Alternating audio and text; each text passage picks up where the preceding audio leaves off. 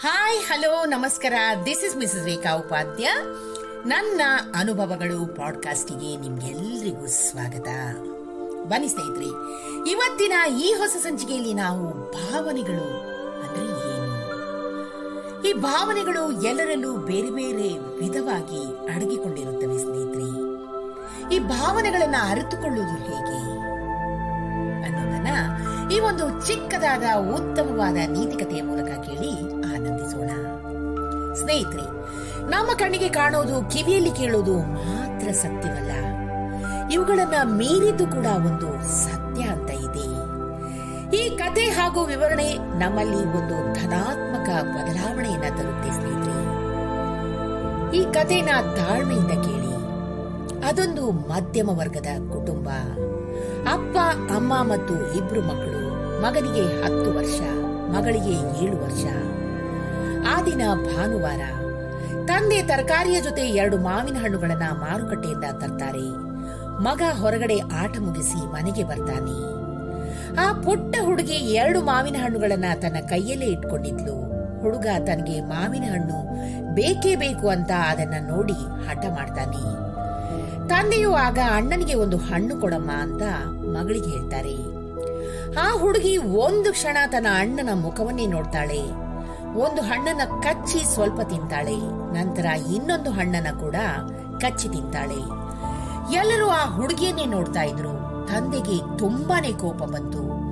ಕೋಪ ಬಂದು ಅವಳ ಕೆನ್ನೆಗೊಂದು ಬಾರಿಸಿ, ಅಣ್ಣನಿಗೆ ಒಂದು ಕೊಡು ಅಂತ ಹೇಳಿದ್ದು ಅರ್ಥ ಆಗ್ಲಿಲ್ವಾ ನಿನ್ಗೆ? ಅಂತ ಹೇಳಿ ಕೋಣೆಗೆ ಹೋದ್ರು. ಹುಡುಗಿಯು ಜೋರಾಗಿ ಅಳಲು ಶುರು ಮಾಡ್ತಾಳೆ. ನಂತರ ಸ್ವಲ್ಪ ಸುಧಾರಿಸಿಕೊಂಡು ತನ್ನ ಬಲಗೈಯಲ್ಲಿದ್ದ ಹಣ್ಣನ್ನ ಅಣ್ಣನಿಗೆ ಕೊಡ್ತಾ, ಅಣ್ಣ, ಈ ಎರಡು ಹಣ್ಣುಗಳಲ್ಲಿ ಈ ಹಣ್ಣೆ ತುಂಬಾನೇ ಸಿಹಿಯಾಗಿದೆ. ಇದನ್ನ ನೀನು ತಿನ್ನು, ಅಂತ ಹೇಳ್ತಾಳೆ. ಸ್ನೇಹಿತರೆ, ಇಲ್ಲಿ ಕಣ್ಣಿಗೆ ಕಣ್ಣದು ಸತ್ಯವಲ್ಲ. ಆ ಹುಸಿ ಸತ್ಯದಲ್ಲಿ ಅಡಗಿದ ಭಾವನೆಗಳೇ ಸತ್ಯ. ಅದು ನಿತ್ಯ. ನಾವು ಯಾರು? ನಮ್ಮ ವ್ಯಕ್ತಿತ್ವವೇನು? ನಾವು ಯಾವ ರೀತಿ ಯೋಚಿಸ್ತಾ ಇದ್ದೀವಿ? ನಾವು ಯಾವ ರೀತಿ ಅನುಭವಿಸ್ತಾ ಇದ್ದೀವಿ ಅನ್ನೋದನ್ನ ನಮ್ಮ ನಿರ್ಣಯಗಳೇ ತಿಳಿಸುತ್ತೆ. ನಿರ್ಣಯ ತೆಗೆದುಕೊಳ್ಳುವಾಗ ಎಚ್ಚರವಿರಲಿ.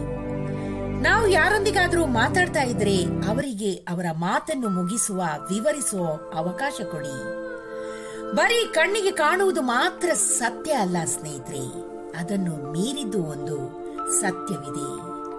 ಸಂಬಂಧಗಳಲ್ಲಿಯೂ ಹೀಗೆ. ನಮ್ಮಲ್ಲಿ ಹುಟ್ಟಿರೋ ಅನುಮಾನ ಮತ್ತು ಪ್ರಶ್ನೆಗಳಿಗೆ ನಾವೇ ಉತ್ತರ ಊಹಿಸಿಕೊಳ್ತೀವಿ. ಇದು ತಪ್ಪು. ಅಲ್ಲಿ ಮಾತಾಡಿ ಬಗೆಹರಿಸಿಕೊಳ್ಬೇಕು. ಮನುಷ್ಯ ಯಾಂತ್ರಿಕ ಬದುಕಿನ ಗುಲಾಮನಾಗುತ್ತಾ ತನ್ನ ಅಸ್ತಿತ್ವವನ್ನೇ ತಾನು ಮರಿತಾ ಇದ್ದಾನೆ. ಭಾವನೆ ಎಂಬ ಶ್ರೇಷ್ಠ ಆಯಾಮವನ್ನ ನಿರ್ಲಕ್ಷಿಸ್ತಾ ಇದ್ದಾನೆ. ಸ್ನೇಹಿತರೆ, ಪ್ರತಿ ಬಾರಿ ದೀಪ ಆರಿ ಹೋದಾಗ ನಾವು ಗಾಳಿಯನ್ನ ದೂಷಿಸೋದು ತಪ್ಪು. ದೀಪದ ಎಣ್ಣೆ ಖಾಲಿಯಾದಾಗ್ಲೂ ಕೂಡ ದೀಪ ಆರಿ ಹೋಗ್ಬೋದು, ಅಲ್ವೇ? ಪ್ರತಿ ವಿಷಯ, ಅಂಶ ಹಾಗೂ ಕಾರ್ಯಕ್ಕೆ ಹಲವು ಆಯಾಮಗಳಿರುತ್ತವೆ. ನಮ್ಮ ಯೋಜನೆ ಸರಿ ಅಂತ ಅನ್ಕೊಳ್ಳೋದು ಮೂರ್ಖತನ ಸ್ನೇಹಿತರೆ. ಈ ಕತೆ ಹಾಗೂ ವಿವರಣೆ ನಿಮ್ಗೆ ತಲುಪಿದೆ ಅಂದ್ಕೊಳ್ತೀನಿ. ಈ ಚಿಕ್ಕ ಕಥೆ ನಿಮಗೆ ಇಷ್ಟವಾಗಿದ್ದಲ್ಲಿ ದಯವಿಟ್ಟು ಇದನ್ನ ಲೈಕ್ ಮಾಡಿ, ಶೇರ್ ಮಾಡಿ ಹಾಗೂ ನನ್ನ ಪಾಡ್ಕಾಸ್ಟ್ ಅನ್ನ ಫಾಲೋ ಕೂಡ ಮಾಡಿ ಸ್ನೇಹಿತರೆ. ಧನ್ಯವಾದಗಳು.